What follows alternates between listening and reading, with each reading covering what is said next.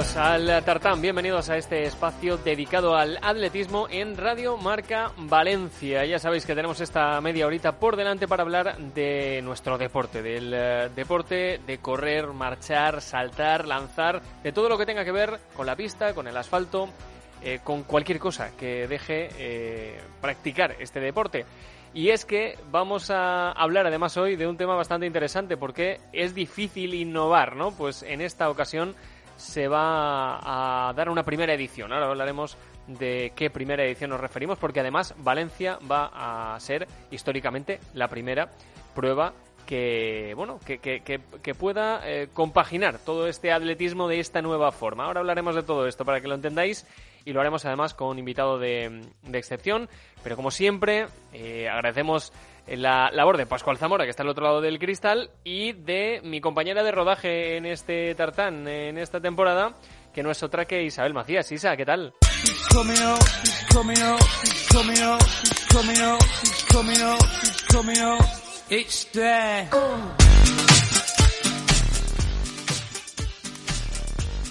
Hola, muy buenas tardes de nuevo una vez más, Carlos. Bueno, que tenemos hoy un día por delante, o una tarde más bien por delante, para hablar de innovación en las pruebas de pista, que como decía al inicio, eh, bueno, no es muy habitual lo de innovar, sí que es verdad que se trabajó para ello y parece que, se ha conseguido. Estrenamos un nuevo formato, el que se llama eh, European DNA Meeting de Clubes Sí, la verdad que parece que en el atletismo está todo inventado, pero no dejan de sorprendernos y nos va a venir muy bien que nos lo expliquen porque yo es que estoy muy chapada a la antigua, que soy una veterana de este deporte y no me queda muy claro aún muchas cosas de esta competición. ¿Lo de, lo de chapada lo decías por, por el invitado?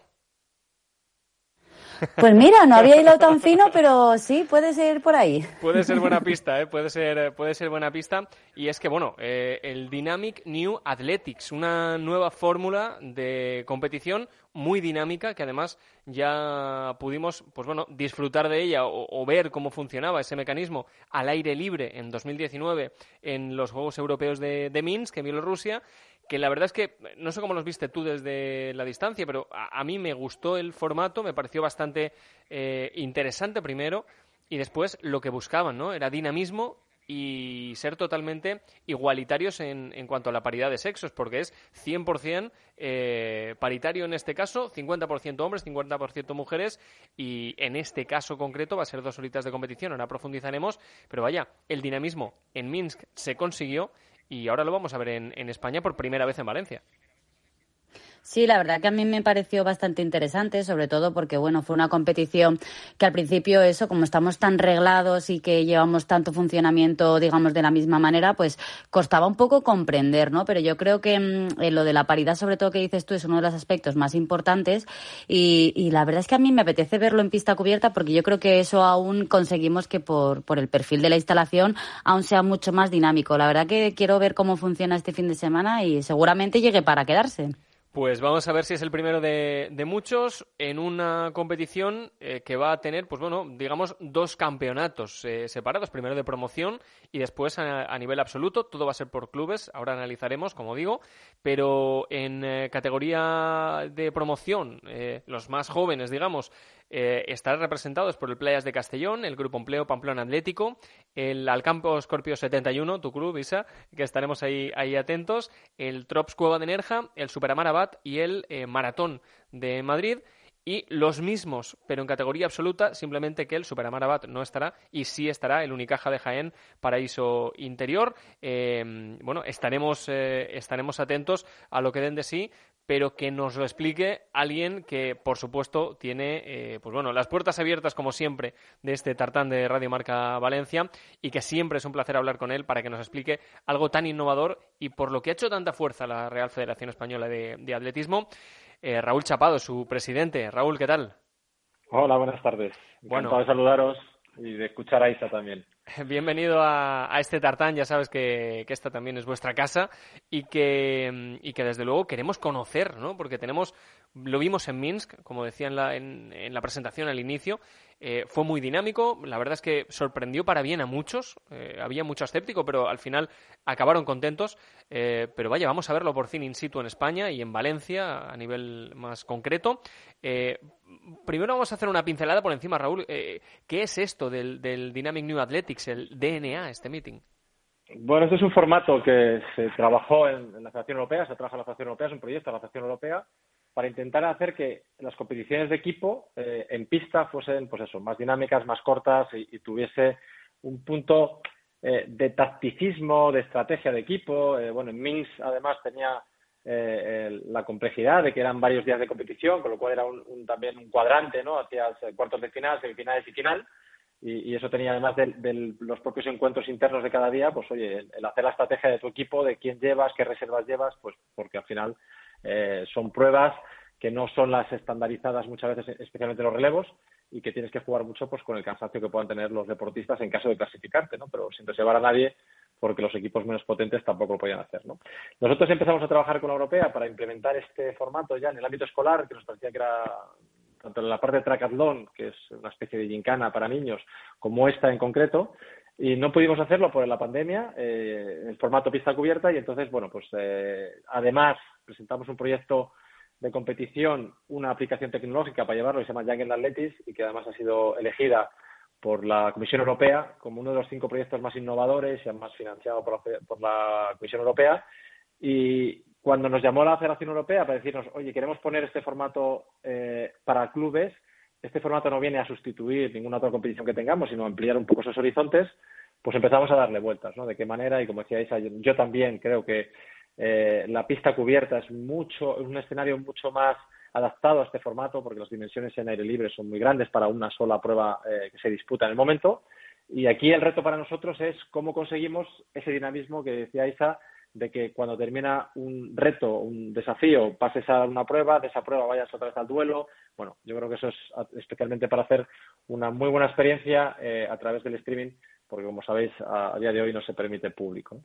Sí, es, es, una, es una pena eh, porque la verdad es que me apetecería ¿no? ver ese Palau Velódromo Luis Puig con, con, gente porque yo creo que lo, lo disfrutarían eh, desde luego. Eh, ahora ahora le, cederé la palabra a Isa porque además también eh, tenía muchas preguntas sobre, sobre esta, este, este tipo de, de, forma de hacer, pero para seguir situando a la gente, seis equipos, lo hemos dicho antes, una competición con siete pruebas eh, que se van a dividir totalmente paritariamente de, en hombres y mujeres al 50% eh, y el, el, relevo mixto, que, que, también va a ser muy interesante lo que decías, ¿no? Es tal vez lo más diferente junto con los concursos. Eh, cuéntanos un poquito ese relevo mixto y, y, los concursos porque es competición pura, ¿no? En, en, en, duelos, además. Sí, además es, la competición tiene como dos partes, aunque es continua, no hay ningún momento de descanso. Es, termina una prueba y empieza la siguiente de forma casi inmediata, pero tiene las seis primeras pruebas que, eh, en base a la clasificación de los deportistas, puntúan para su equipo y un relevo final que se llama la cacería, que es, son mil, es un relevo de mil metros, de 800 metros, o lo que serían cinco vueltas en pista cubierta, cuatro vueltas, tres vueltas y dos vueltas, mixto, y quien gana ese relevo gana la competición. Aquí la clave es que cuanto más puntos acumulas, digamos, más ventaja le sacas al rival a la hora de la salida eh, la salida además tiene que hacerse con mucha tecnología porque tenemos una especie de semáforos que están programados eh, tecnológicamente para salir con la cadencia de tiempo eh, necesaria en base a los puntos. Para que se hagan la idea, tres puntos de diferencia entre equipos es un segundo en la salida y salen por calles, una serie de 800. Y luego, en cuanto al formato de carreras, es el mismo, es decir, lo que sería una carrera de 60 metros, 60 vallas, un 400, puntuaría el primero pues de 12 puntos, el segundo 10 puntos, así sucesivamente. En los concursos es donde viene un poquito más eh, las emociones fuertes porque el, concurso se convierte en lo que siempre hemos conocido los atletas como un pique, un duelo, ¿no? Es, eh, digamos, son dos grupos de tres equipos donde eh, todos saltan contra todos. Los dos primeros clasificados de, cada concurso se enfrentan entre sí por la máxima puntuación, en este caso 12 y 10. Los que han quedado segundos se enfrentan a un solo salto entre sí por eh, 8 y perdón, por 8 y 6 y luego por 4 y 2. Aquí de verdad que es un formato que es más difícil escribirlo y explicarlo realmente que verlo. Luego es muy sencillo, es un formato de duelos y de carreras, de suma de puntos. Eh, además, los racimos que hemos trabajado para hacer entendible a la gente que lo vea a través de streaming va a ser muy sencillo. Y luego hay una parte dentro del concurso altura que además es todavía más estrategia, ¿no? que los contrincantes no saben la altura que tú has elegido, con lo cual cada contrincante, cada atleta le dará al juez árbitro la altura que va a intentar con cada uno de sus rivales y bueno, pues empieza el que la altura más baja, entonces ahí es eh, elegir una altura que te permita ganar, que además puedas hacer válido, porque si no puntúas menos, ¿no? Y, creo que todo esto son emociones eh, fuertes, con un DJ en pista, con un delegado que juega con la estrategia también y es parte del equipo. Eh, yo me voy a quedar con una, una definición que, hicimos en la, en la Federación Europea, es el atletismo clásico, es la música clásica en competición de clubes, y esto es más un hip hop muy, muy eh, pensado para, para las nuevas audiencias y para la gente joven. Y muy, como decíamos, creo que la palabra es, es dinámico porque dura dos horas. Eh, aquí no hay toda una tarde, toda una mañana, sino que empieza y acaba sin parar de, competir. Eh, Isa, no sé si en este punto te surgen ya o, tienes ya algunas eh, dudas o, algunas preguntas que plantearle a Raúl. Ciertamente, escuchándole, las pocas dudas que tenía se me han aclarado bastante porque yo al principio decía, jolín, pues en verdad la cacería es donde se decide todo, ¿no? Si los equipos juegan bien sus bazas, con que el relevo sea bien potente, no te das cuenta de la importancia que tiene también la otra parte de la competición, ¿no? Pero yo creo que según lo ha explicado Raúl, me parece bastante claro y conciso y ahora lo comprendo hasta yo mucho mejor. Y me parece un formato muy chulo, que como bien dice también Raúl, lo que más me parece interesante y es de destacar, sobre todo después de la pandemia que hemos vivido, es ese hip hop, yo creo que va a estar súper cañero con la, con la categoría de promoción. Yo no sé qué piensa él, pero yo creo que ahí de verdad se va a ver muchas cosas, porque además ellos mismos también eh, se conocen menos en competición. Y esa estrategia en la altura, por ejemplo, yo creo que puede dar algún susto más que a lo mejor con los absolutos. Sí, incluso, fíjate, eso sí que es una innovación nuestra y lo hablamos con, la misión de clubes, es, bueno, vamos a hacer una, una comisión de élite de clubes, pero vamos a hacer también la promoción, ¿no?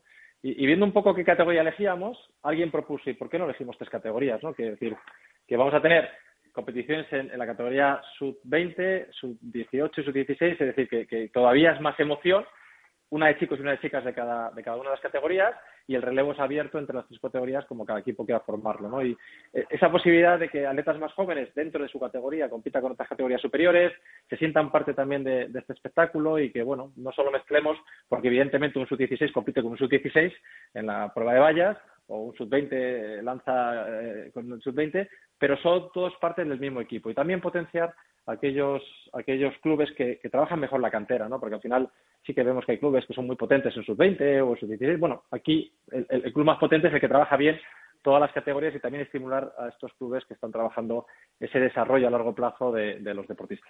Eh, Raúl, a mí mm, yo creo que hay algo también destacable y es que muchas veces en competiciones de clubes eh, nos podemos encontrar con que, bueno, como no hayas estado sumando, como no se haya tenido muy bien el marcador eh, al momento, ¿no? En cada, en cada momento actualizado, o como se te haya ido un poco la cuenta, muchas veces no sabes si ganando el, relevo 4x400 eres campeón o asciendes o, acabas en una posición X. En este caso se, se, facilita todavía mucho más, ¿no? Es más sencillo. El que entra primero en el relevo es el que gana.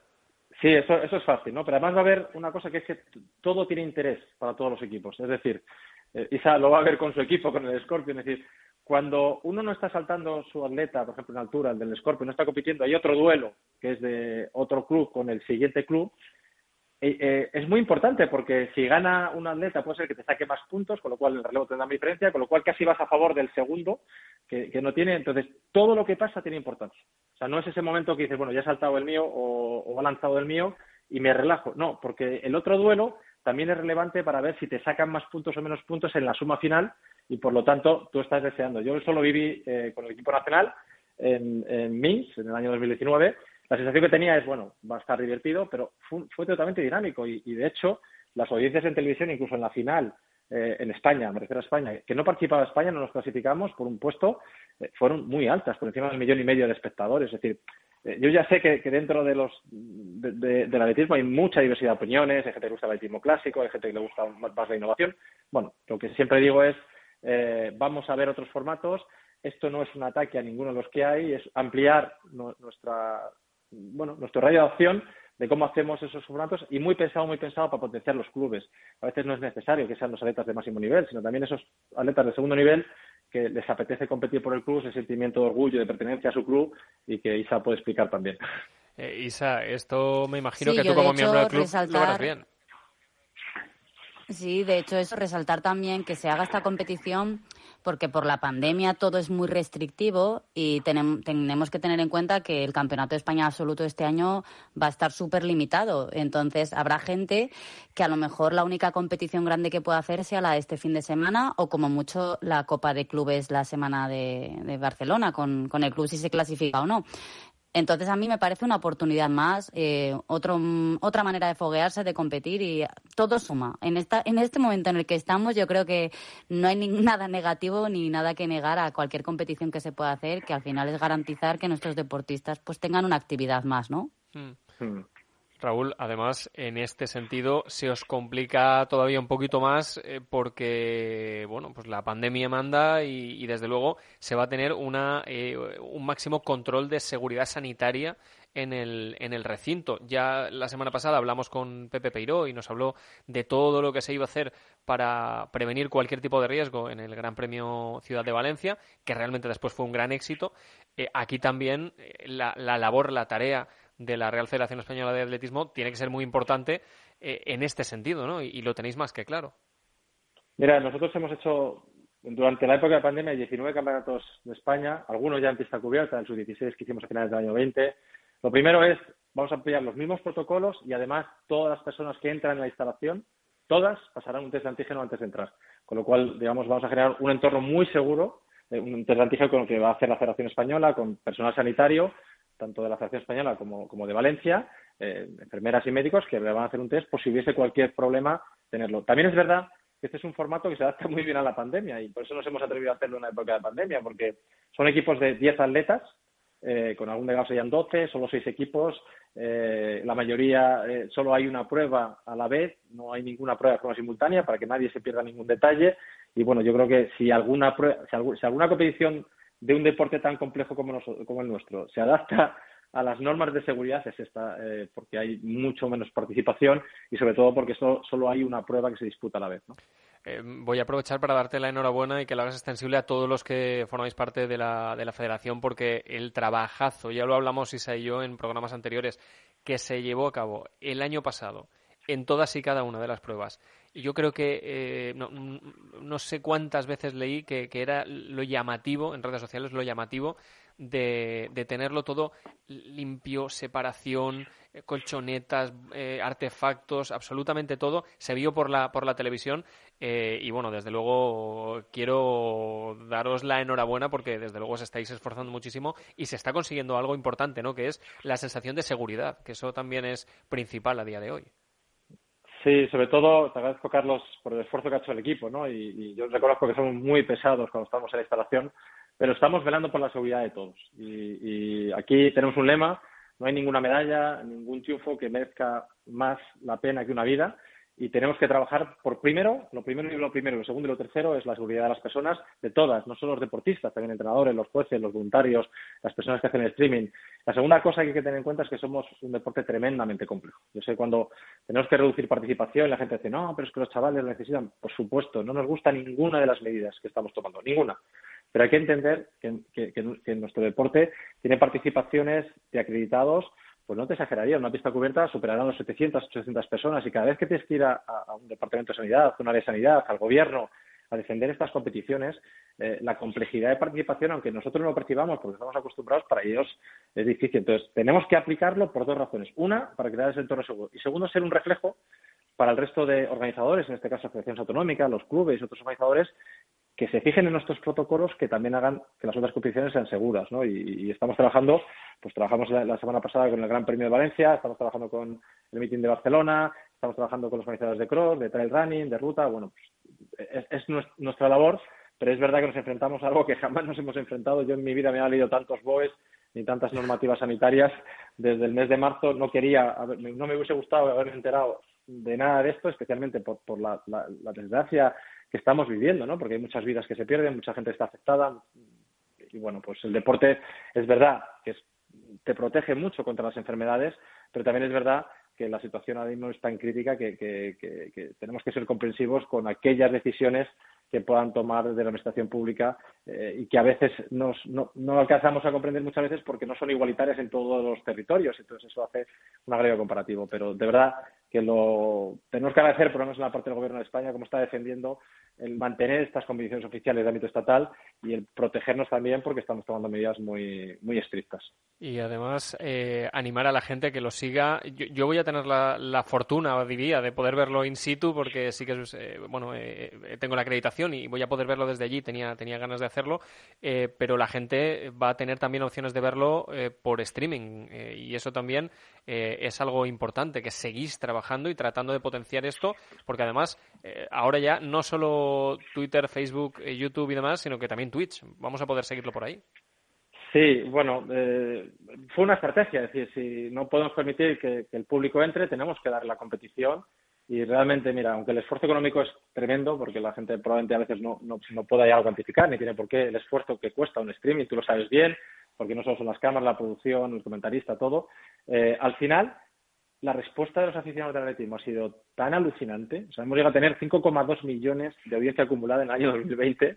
Solo en la época de pandemia, más de 3 millones de audiencia. Competiciones como un campeonato de España sub-16 tenía 80.000 visualizaciones.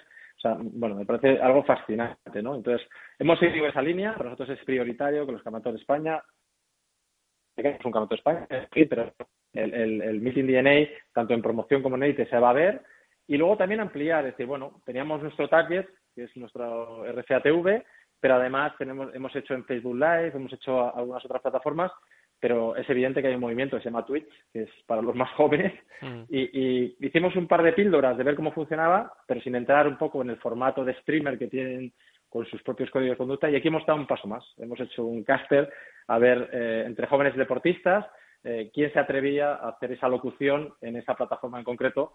Y, bueno, ha sido todo un éxito, ¿eh? hemos tenido muchísimas solicitudes y bueno, pues vamos a ver qué tal sale porque será una primera experiencia, pero estoy seguro que también ha venido para quedarse, ¿no? Y, creo que no, ver dónde están los nichos de posibles y potenciales audiencias de tu deporte, especialmente en estas categorías más jóvenes o, proyectos más dinámicos, como hablábamos antes, más innovadores, eh, creo que es una de nuestras obligaciones. Pues enhorabuena por seguir creciendo. De una y media a tres y media la categoría de promoción y de cinco a siete la categoría absoluta. Isa, eh, ¿alguna cosa más de este fin de semana que tengas en el tintero que nos hayamos dejado? Pues que yo soy una boomer, pero intentaré aprender del Twitch porque desde la Federación Aragonesa vamos a intentar replicar. Es que es eso, tenemos que ver que nuestro potencial y nuestra base atlética, eh, tenemos un montón de licencias en esas edades y son consumidores natos de ese tipo de tecnología y bueno, hay que adaptarse, seremos boomers, ¿qué se le va a hacer? Pues estaremos, estaremos atentos también a lo que las federaciones autonómicas puedan copiar en este caso y fijarse ¿no? de, la, de la nacional. Eh, Raúl, por mi parte, simplemente un tema más, eh, una pincelada, porque también lo tenemos encima de la mesa. El Indoor eh, Tour Gold, que vamos a tener también la última parada en, en Madrid el 24 de febrero, pero es que ya el viernes 29, mañana, empieza en Karlsruhe. Karlsruhe, Lievin, Boston, Torun, que además será campeonato de Europa un poquito más adelante, y, Madrid el 24 de febrero. Eh, bueno, se viene la temporada y parece que esto ya arranca en serio. Fíjate, fue una de las últimas competiciones que hicimos antes de la pandemia, ¿no? Con aquel fantástico récord del mundo de Junimar Rojas, ¿no? Que, cerró ese, ese ciclo del centenario para nosotros. Y bueno, pues en este año tan abrupto, tan raro, tan tal, pues volvemos otra vez a estar ante una cita clave. Eh, sinceramente, hemos hecho un esfuerzo porque, imaginaros, sin recursos, sin público, que también nos da en este tipo de actividad eh, algo de recursos, pero era, para nosotros lo principal era ofrecer a los deportistas españoles, dentro de las posibilidades que tenemos de participación, porque como es una final, evidentemente tenemos obligaciones de que participen aquellos atletas internacionales con más puntos, pero bueno, a los, a los que puedan participar darles una, una posibilidad de conseguir esos puntos y esa clasificación, clasificación olímpica que, esta, esta competición le da muchísimos puntos, ¿no? Eso por un lado. Por otro lado, Madrid tiene que, tiene que seguir siendo un referente del atletismo internacional, eh, lo es también en aire libre con el nuevo estadio de Valle Hermoso. Y bueno, pues si nada se tuerce, vamos a ver una magnífica competición porque ya hay solicitudes, hay muy poca competición. Estados Unidos prácticamente se ha suspendido todo, con lo cual hay muchos de los deportistas americanos que están solicitando venir. Es la final, con lo cual hay muchos que vienen aquí a buscar sus últimos puntos para los premios del World Indoor Tour y yo creo que va a ser espectacular, diferente a la de otros años porque no va a haber público, más fría en el estadio, no en la televisión y también un poco más larga porque por las medidas de seguridad durará eh, más tiempo, hay que espaciar más las pruebas, no pueden coincidir tanto, pero en el fondo creo que va a ser una experiencia de verdad ¿eh? diferente, pero, pero bonita y sobre todo con, mucho mérito, porque al final, eh, oye, cuando uno mira alrededor y ve lo que está pasando en otros países, eh, hay, que tener mucha determinación, mucha valentía para, para dar el paso y decir, no, yo quiero mantenerlo dentro de, la prioridad de la, de, la salud de las personas, pero tenemos que tener claro que sin actividad el, deporte sufrirá muchísimo. Mm, totalmente, y yo creo que es una, insisto, que es una gran noticia que tengamos este calendario tan completo en estos meses que están por venir, conforme están las cosas a, día de hoy. Raúl Chapado, presidente, eh, muchísimas gracias por habernos atendido. Eh, a seguir trabajando, que, esto eh, es lo que toca y, creo que se está haciendo mucho y muy bien. y nada, estaremos atentos a ese nuevo DNA que visita Valencia y lo contaremos la semana que viene. Y bueno, hablaremos de todo esto y de todo el calendario durante el resto de temporada, que tenemos mucha por delante y espero que esto vaya a mejor. Raúl, gracias. Muchas gracias. Invitar a todo el mundo que disfrute no de la primera competición DNA en, clubes en España, sino en Europa. La primera vez que se hace en Europa, o sea que disfrutar a través del streaming y esperemos que os guste y que podamos repetir. Un abrazo a todos. Un abrazo fuerte.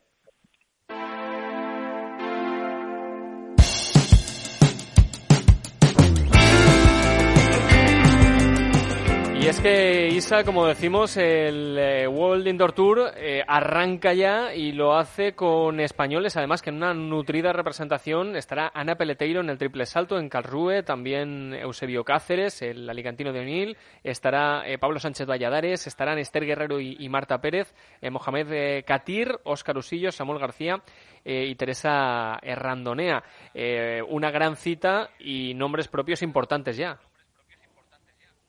Pues mira, a mí es que ya solo oír competición, calendario y posibilidades de hacer registros me parece una utopía y una maravilla que creo que hay que disfrutar.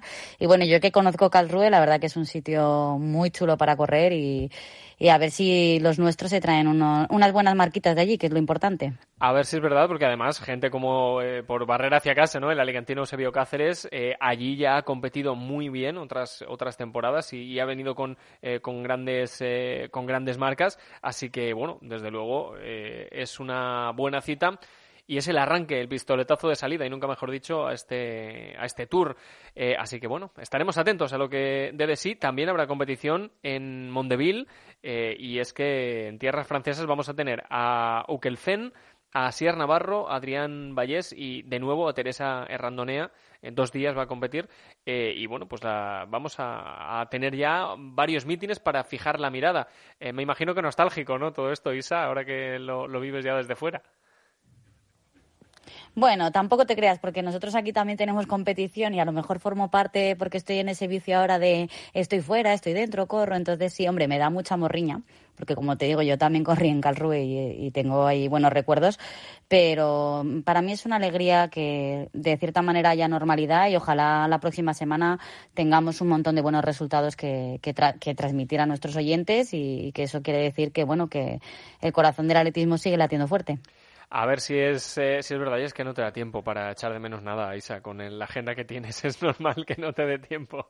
Simplemente recordar que este próximo sábado, como sabéis, lo que hemos tratado, a la una y media empezará la categoría de promoción de esta nueva DNA, eh, a las tres y media terminará, y a las cinco empezará la categoría absoluta, a las siete terminará la absoluta, y habrá que, estar eh, atentos. Estaremos atentos al campo Scorpio 71, Isa, que aunque no sea de la comunidad valenciana, pero es un poquito nuestro ya, como te tenemos aquí es un poquito nuestro, y el representante de la Comunidad Valenciana es el Playas de Castellón, así que también estaremos muy atentos en, Radio Marca Valencia. Isa, lo dejamos aquí, te emplazamos a la semana que viene.